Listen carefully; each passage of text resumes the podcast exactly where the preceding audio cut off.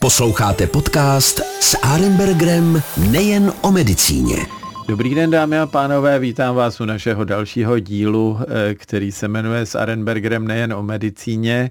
Eh, ten pořad je připravován proto, aby veřejnost eh, byla informována o těch špičkových novinkách, ale rádi pohledneme také do historie a možná je to ten důvod, proč jsem si dneska pozval pana profesora Eduarda Zvěřinu, jak se dívám na celé jeho jméno, tak je také FCMA, jako jsem já, což je eh, skupina eh, asi 60-70 vybraných osobností, které z nějakých důvodů se dostaly do povědomí odborné veřejnosti a byli vybráni jako čestní členové České lékařské akademie.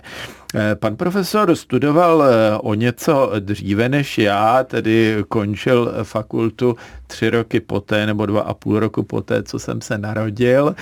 Přesto mám tu čest mu eh, tykat a eh, chtěl bych ho tedy celým jménem představit pro vás, posluchače. Je to profesor doktor Eduard Zvěřina, doktor věd a eh, FCMA, tedy Fellow of Czech Medical eh, Academy. Narodil se eh, už v roce 1937 eh, a zřejmě překlenul tu, tu, tu válečnou vřavu dobře tak, že mohl potom začít studovat medicínu a to je dobře, že to udělal, protože se začal věnovat neurochirurgii a po profesorovi Zdenkovi Kuncovi nebo doktorovi profesorovi Petrovi, který založil založili neurologii, se v 70. letech stal iniciátorem moderní neurochirurgie. A já bych se ho chtěl zeptat eh, právě na to, co třeba vyšlo, a mám tady na stole i eh, knížku, kterou vydala třetí lékařská fakulta k jeho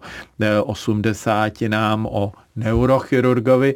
Jak vlastně vidí ty začátky v těch 70. letech? Já sám jsem se k neurochirurgii dostal velmi okrajově s trošku nešťastnou záležitostí. Tenkrát na Bulovce ležela moje babička po úrazu mozku a přijel tam pan profesor Kun se svým týmem a tenkrát nebyla nějaká CT eh, nebo podobná hejblátka, která relativně šetrně vyšetří mozek a zjistí, jestli je tam pořádné krvácení nebo ne a jestli eh, se eh, ta dutina má vypustit nebo nechat reči pacienta v klidu. Takže dělali katetrizaci, kdy nastříkli vlastně ze stehení cévy v mozku a, a zobrazovali to a babička teda bohužel potom zemřela. Ale já myslím, že eh, pan profesor určitě má příběhy, které končí s mnohem lepším koncem. A rád bych právě viděl, jak fungovala ta 70. Eh, léta právě v neurochirurgii. Děkuji moc, pane profesore, že tady sedíte se mnou a jsem moc rád, že si přijal eh, moje pozvání. Tak zaprvé já bych chtěl Petrovi moc poděkovat, že mě pozval. Je to pro mě velká čest a já jsem vlastně celý život dělám přes 60 let neurochirurgii a pámbu mám mě rád a moje pacienty, že ještě stále mohu operovat a pracovat. To je další okolnost. A pokud mám se zabývat trošku historií nebo vůbec tím oborem, tak vy víte, že neurochirurgie, a teď já se vrátím ještě do hodně starých dob, zdálo by se říct, že neurochirurgie je takový obor, kde vlastně člověk nebo mozek léčí sám sebe což je teda velmi zvláštní věc. Nevím, že by v živočišné říši to někdo jiný dělal.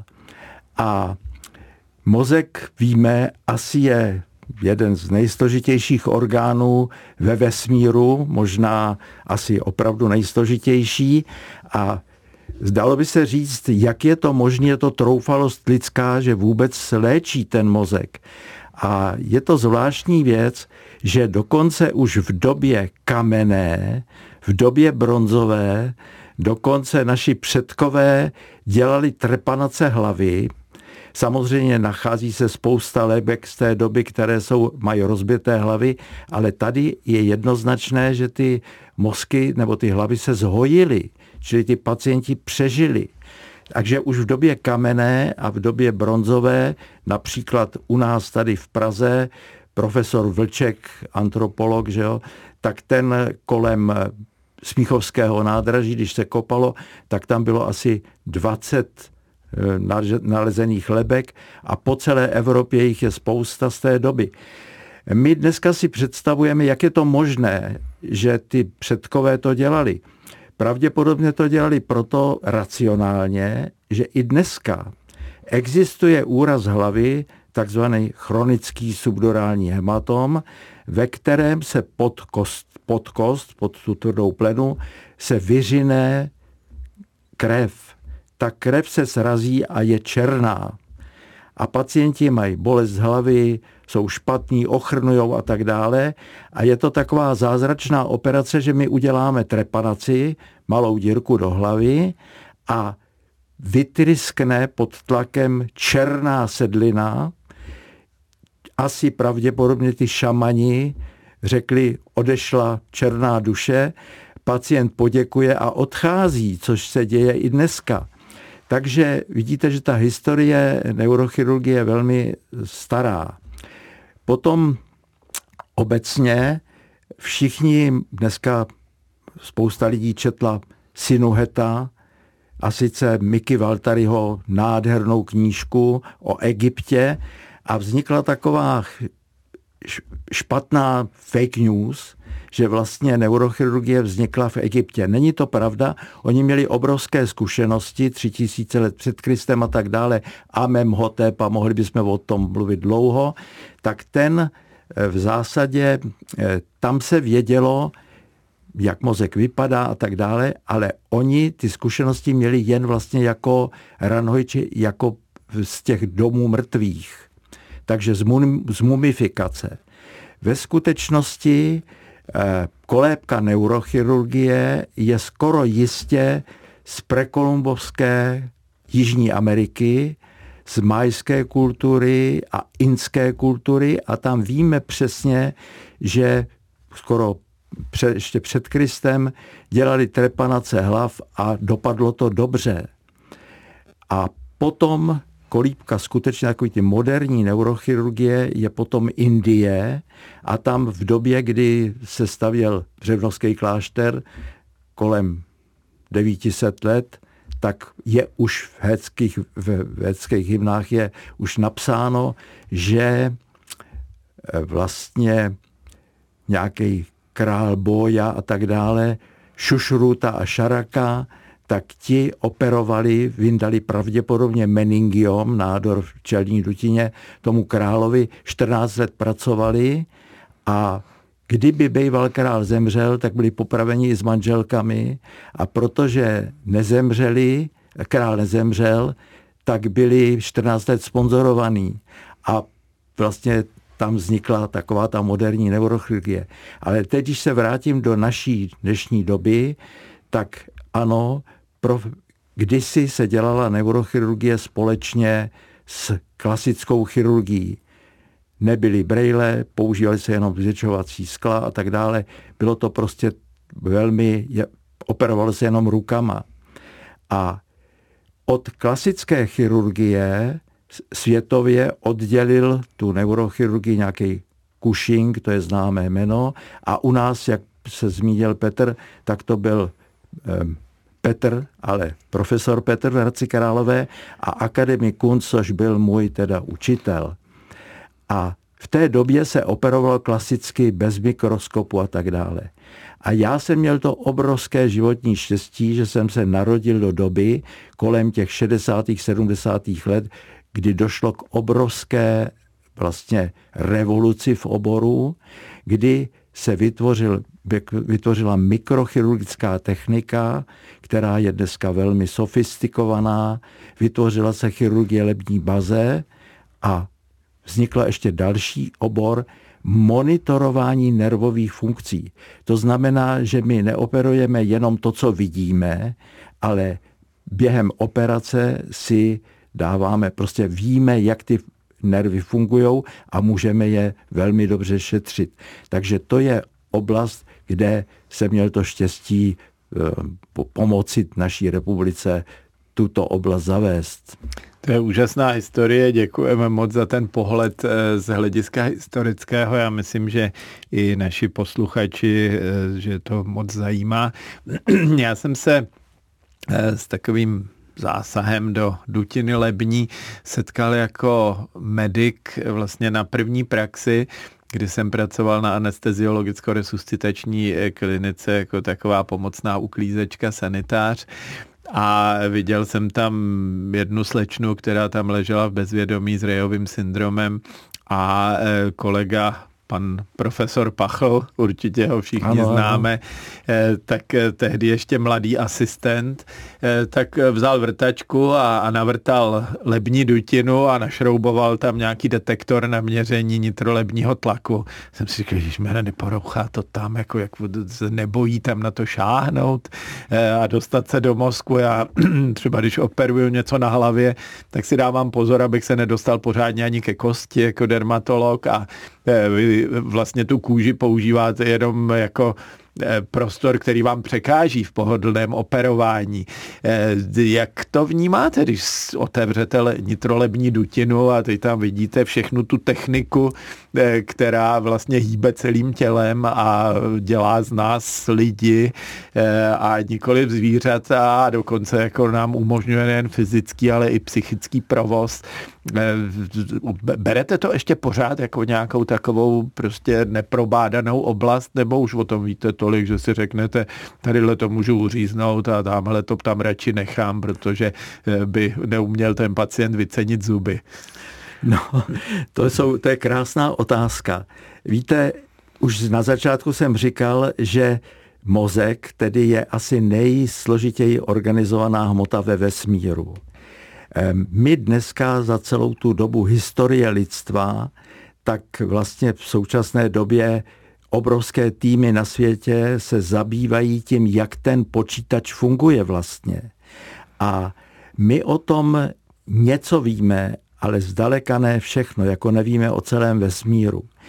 Pokud to, jak si posluchače zajímá, tak v té, ten mozek je asi kilo a půl hmoty.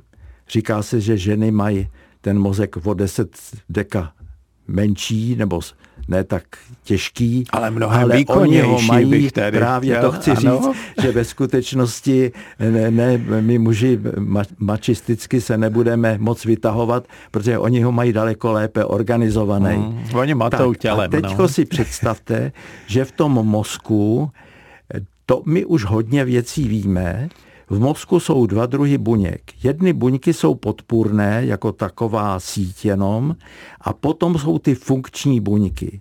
A teď si představte, všichni máte svůj počítač, máte svůj mobil a tak dále. Představte si, že těch buněk je 10 na x tou, to znamená miliardy buněk. To je jedna věc. A ty buňky jsou spolu spojený. A teď si představte, to bude asi pro spousta, pro vás mnohé velmi zajímavá informace, jsou spojeny drahami. Říkáme tomu konektomy, že ty některé jádra a tak dále, o kterých víme, jak fungují a tak dále, jsou spojeny dohromady takovou velmi složitou sítí. A kdybychom to natahli, tu síť, tak každý z vás v mozku máte dráhu dlouhou 150 tisíc kilometrů, je to polovina vzdálenosti země měsíc. To máte ty klubíčka v mozku. A navíc těch 10 na x tou buněk, představte si, že každá ta buňka je natolik složitá, jako je SIM karta ve vašem telefonu. Čili představte si, to je podobně jsou i zárodečné buňky mužská a ženská, tam jsou obsaženy knihovny informací. A v tom mozku je to ještě složitější. A jak je to možné, že my můžeme vůbec operovat? To je právě to, že my vlastně jsme schopni zasahovat více-méně do toho hardwareu. To znamená, cévy a tak dále. A je ještě jedna důležitá věc. Mozek nebo celá neurochirurgie je velice urgentní obor. Proč? Protože když tam některou tu buňku zničíte, tak je to forever, nad, pořád, natrvalo. To znamená, že v mozku, ve vlastním mozku, centrální nervový systém, tam není regenerace, nebo je velmi abortivní. Neuskuteční se prakticky. Zatímco existuje periferní nervový systém, to jsou hlavové nervy, máme jich 12, a potom končetinové nervy, a to je zcela jiná oblast neurochirurgie, to jsou periferní nervový systém a tam je velmi dobrá regenerace a my jsme schopní spousta těch nervů prostě opravit, spojit mikrochirurgicky a tak dále.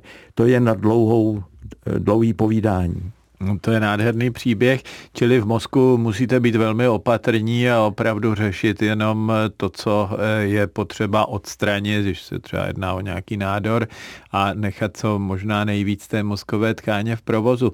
Eh, někde na fakultě nám říkali, že mozek se využívá ale jenom z malé části a že pokud eh, ta oblast, která, nebo ta činnost, která byla naučená v nějaké oblasti, takže se Eh, za nějakých podmínek dá i vyškolit v nějakém jiném místě a může nahradit tu funkci. Funguje to takhle, nebo je to jenom nějaká divná představa něko, nějakého se... již staršího učitele eh, neurochirurgie nebo neurologie obecně? Víte, eh, Goethe říká, že prostě duchu se rovnáš, jejíž chápat znáš. A my si klademe filozoficky otázky, které jsou na úrovni doby toho, co známe. Středověk řešil, zda se anděl vejde na ucho jehly nebo projde. Takže ty otázky byly špatné. Země byla plochá, říkalo se, spadneme, když dojedeme na konec. A my dneska také si klademe otázky, které jsou, které odpovídají poznatkům naší doby. A vrátím se teda zpátky k té otázce. V současné době existuje magnetická rezonance. Všichni znáte a normálně je 1,5 Tesla, 3 Tesla, ale existují pracoviště, které dělají High Speed Resonance Imaging Magnetic Resonance, což je vysokofrekvenční nebo vysoká magnetická rezonance. A tam dneska jsme schopni dělat to celý centra v Japonsku, v Americe a tak dále, v Německu, který se zabývají, jak ten mozek funguje.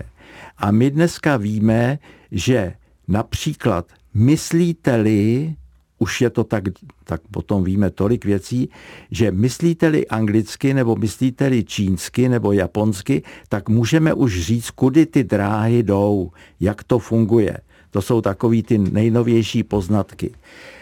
Ta představa, že některé, já, některá jádra nahradí ty druhá, druhá jádra, to existuje, ale velmi opatrně, velmi v malém, malém rozsahu jenom. Takže znova ty funkce mozkový, ty jádra jsou nenahraditelné. My prostě musíme být tak dokonalí, abychom při těch operacích ty jádra nepoškodili.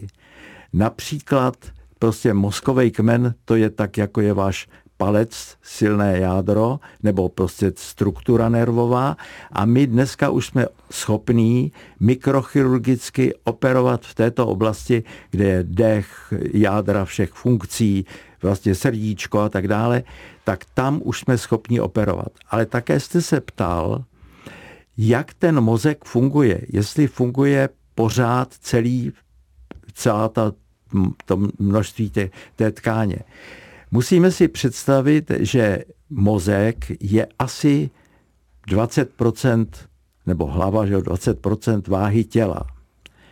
A přesto používá tu energetiku, vlastně spotřebovává velké množství energie, daleko víc než svaly a celé tělo, protože stále intenzivně pracuje, dokonce i ve spánku pracuje.